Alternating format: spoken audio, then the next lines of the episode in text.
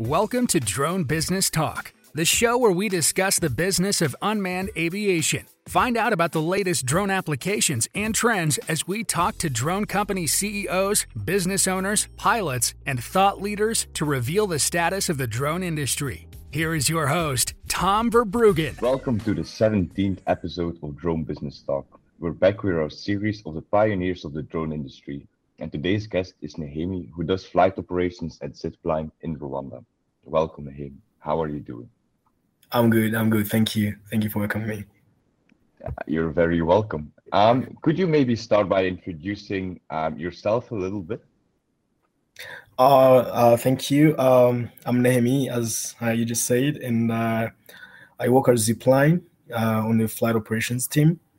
And I've been at ZipLine for almost a year and a half. And what I do, I focus mainly on maintenance. So maintenance of drones and also maintenance of our ground systems, since our drones are fixed wings. So we need a launcher and a recovery because we don't have we can land vertically. So we have a launcher and a recovery. And I do maintenance of our ground systems, being routine, non-routine, all kinds of maintenance, And also, I'm part of the team that launches the drones and recovers the drones, and I'm also a controller, so I control drones and talk to the ATC about our clearance. All right.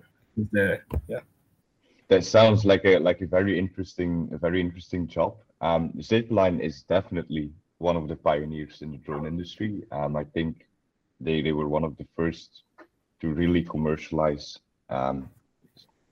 deliveries of packages with drones.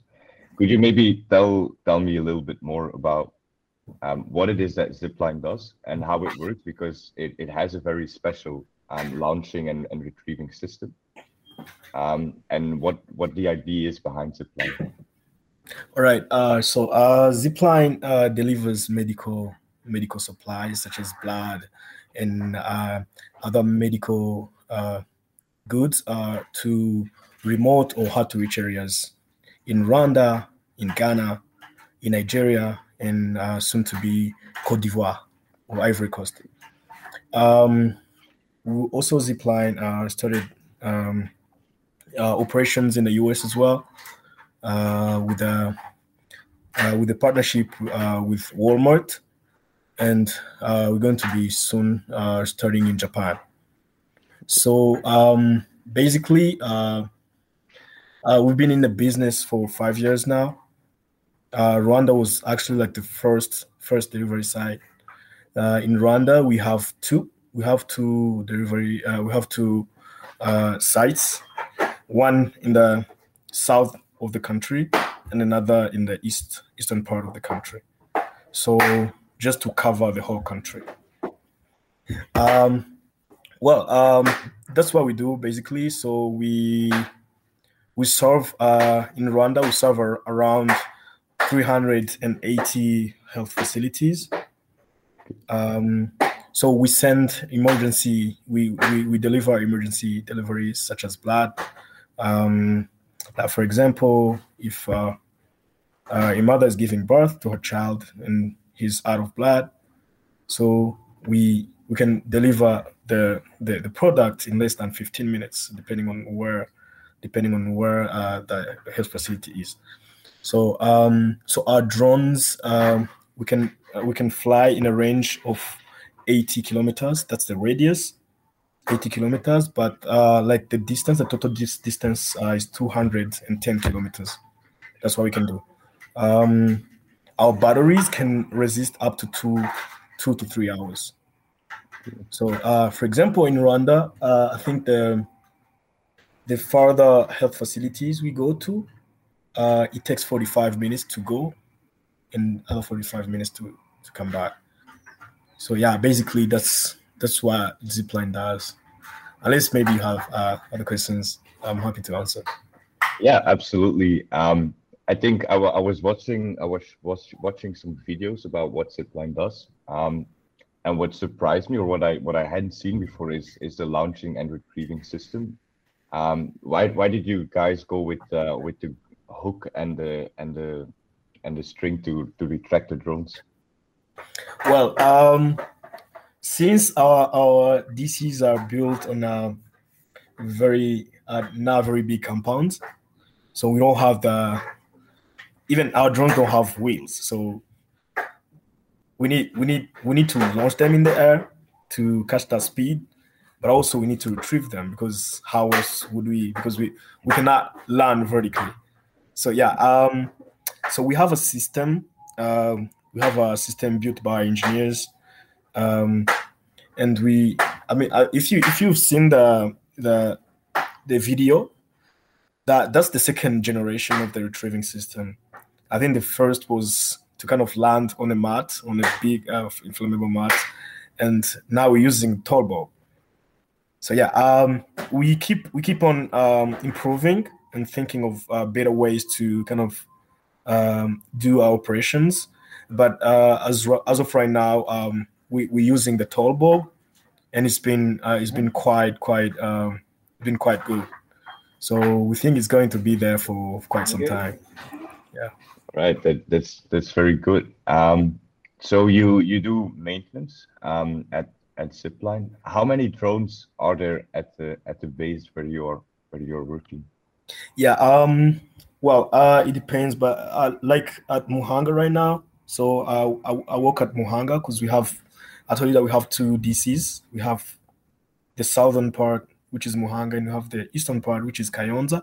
So I work at Muhanga. So at Muhanga right now we have about 25 drones. Okay. Yeah. Okay. Muhanga is really close to Kigali, right? Right. It's an hour drive from Kigali. Okay. Yeah. Okay. Yeah. It looked close from the map than an hour drive. All right. And how did you get into this job? What made you think like, hey, this is what I want to do? Well, I did mechanical engineering back in college, and so one of my colleagues was working. I graduated in 2019, so ZipLine was in Rwanda for like almost 3 years, and then I heard about ZipLine and I didn't know much about it because at the time, he wasn't like very known amongst Rwandans. And I had a colleague who worked there, and he said, "Hey, you should come join us," because I had interest. Like at first, I had interest about aerospace engineering, because that's what I wanted to do during my master's. And I was like, let me give it a try, and then I applied. And I got in, and then it's exciting. Absolutely. One of the really cool things that ZipLine does, as one of the only operators I think in the world, is a lot of autonomous flights. How does that work with the airspace in Rwanda? How does that work with the other aircrafts in the airspace? Yeah. Well. Before every flight, we have to request clearance to the ATC. So we have designed the system. We have designed an application we use. So we use the application to request for clearance, and then we give them the application. So it only takes like seconds, not even a minute, to request clearance. We can also talk to the pilots of the helicopters. We use our VHF radio to communicate with them.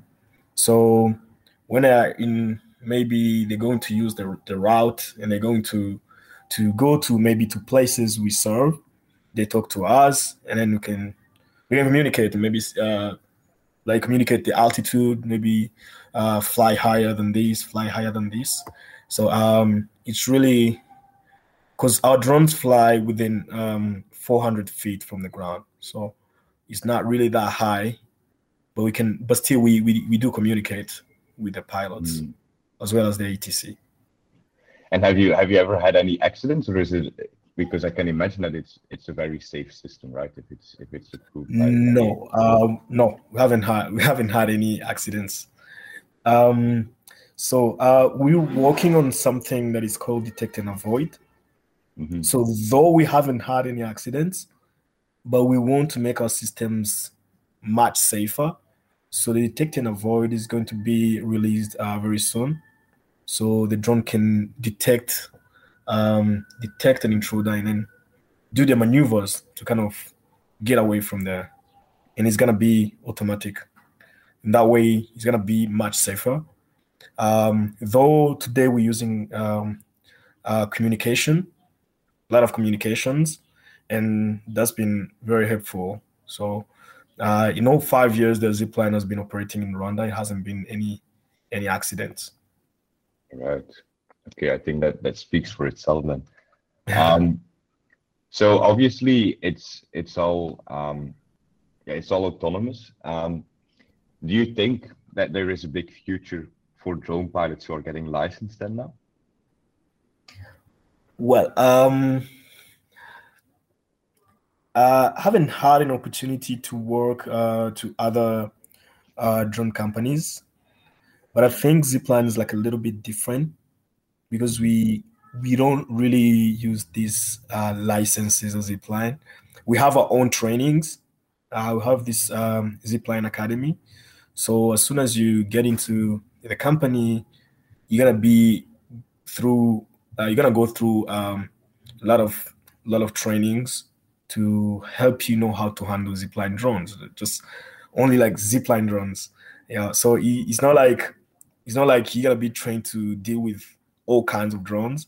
So it's specifically ZipLine drones, and I think it's like a little bit different from other drones. So yeah. About the future of drone business, I think it's gonna be automated because of what ZipLine, because we have the GIS technicians who design like routes, and it has been helpful. So, and they do it like very quickly. They can walk on a route for only 1 day. So. And it's much, much efficient than just doing it manually. So I think the future is going to be automated. Absolutely. Yeah, I think so as well. One of the other things that I wanted to ask is, what is the most challenging part of your job that you have to do today? All right. The most challenging part is...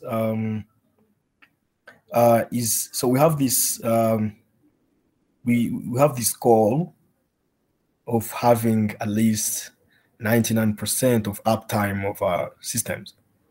So that means we don't have to have a lot of downtimes. And for example, if we're dealing with some kind of a failure on our systems, the challenging part is how are we going to do this? Very fast, but then we do it very good. So we're trying to cut the time because we want to serve our customers. We don't want to disappoint our customers. Say maybe the DC is down for an hour. Though you needed something in 15 minutes, we cannot deliver. So that's the challenging part of my job. So how do we schedule maintenance? How do we do it fast so that we can keep on serving our customers? So far, that is, at least, according to my job, that is the most challenging part. I can imagine. That you need a lot of structure and a lot of scheduling in order to make sure that everything is correct. What tools do you use to make sure that everything is scheduled and planned correctly? Yeah, we use a lot of tools. We use a lot of mechanics and electronics tools. I think you can see behind my back, have a lot of tools, have a lot of spanners. Yeah, that's definitely what we use. Yeah, mechanical tools. Yeah. And maybe a little bit more of a broad question, but where do you see ZipLine evolving to over the next years? Do you think it's going to become a worldwide business, like more worldwide than it already is? Or do you think that it can be very specific to countries? Because I don't think that they're active in Europe. Yeah. Do you think they're going to get worldwide, or is it going to be very depending on the market where they want to enter? Well, I think ZipLine is going to be, well, maybe it's some parts of some parts of the world don't need it yet. But if we're talking about Africa, we're talking about Asia and Latin America, that's where ZipLine is looking forward to get into the market with it. But then the long-term goal is, at some point, ZipLine is going to be not only doing in a medical industry, it's going to be delivering something else. But that's a long-term goal. So as we are improving, we are designing. We are working on other kinds of vehicles that are different from what we are using right now, and maybe those vehicles are gonna be able to walk in cities, deliver maybe at someone's front yard, and so the bigger goal is that ZipLine is going to be worldwide. Well, I myself, I don't know when is that gonna happen, but that's part of the big goal of the company as a whole. So the bigger goal is ZipLine is going to be a worldwide company, starting with the countries that are kind of developing. Yeah, absolutely. Probably because there's the biggest need there to have support because of bad roads and stuff like that, right? Definitely. And where do you see yourself? Like, what would be the ultimate dream for yourself? To do within the drone industry? Well, the biggest goal for me and in ZipLine is for me to grow professionally. So I see myself maybe joining the engineering team, designing these drones, maintaining them. Mm-hmm. Yeah, that's the bigger goal for me. Yeah, because that probably is a little bit closer to what you studied, right? Yeah, definitely. When you're not doing anything with drones, what do you like to do for hobbies? Well, for hobbies, I like swimming, okay. and I ride a bike, and all sometimes right. I do watch movies and read some books. Yeah. All right. Is there anything that you wanted to talk about on the podcast today? Well, I think that's it, but I want to ask you a question. You said you work for... I really didn't catch your like what you do. I really didn't catch it like right away. So if you don't mind, maybe... All right, yeah, sure. Yeah. So it's a company called I-Tronect. And what we do is we deliver a system to drone operators that they can use to manage their drone business. So they can do the pre-flight planning, check the airspaces, do checklists, also schedule maintenance, do safety reports, safety management, risk assessments, logbooks. So all that stuff is combined into a platform. As I'm sure you guys at ZipLine use something very similar or have something very similar to that, right? Right. So that's it a little bit what we do. Interesting. Yeah. All right. So have you you've been doing like these podcasts for a while now? Yeah, so I started the podcast last year, I think. Yeah, last year. And why I started it is because usually when I was talking to people, I was just trying to build out my network within Africa. And we always had these nice conversations, and it was always very interesting what people had to tell, because every story is very different, and every market in every country is also very different. And then every time I thought, okay, nice, but this is a really cool story. And then after a couple of weeks, I was like, okay, I should just start recording them, and just publish them as a podcast. What is actually very interesting to me is that the African market is a lot more developed compared to the European market when it comes down to drone business. So that's why I started focusing on the African market, because we don't have delivery packages or big fixed wing drones flying around Europe. That's something that you can see in Africa, but not really anywhere else. Yeah. What do you think? What do you think is that? I think it has a couple of reasons. First of all, because of how the country is. Here in Belgium, for example, everything is really close together, and there's a lot of big cities. So there's not really a lot of space between the different parts, whereas compared to Africa, it can take you a couple of hours to go from one city to another city, and the roads aren't always that good or isn't that safe or things like that. But compared to Belgium, in a couple of hours, you can drive from the top to the bottom and halfway back. So that's why there isn't much potential in the Belgian market yet. Yet it can definitely come, as there is in the African market. And I think also because I feel like in the African culture, people are a lot more excited and have a lot more energy to go into it and to just start doing it, while in Belgium or in Europe, everyone is a little bit more careful and is a little bit more scared.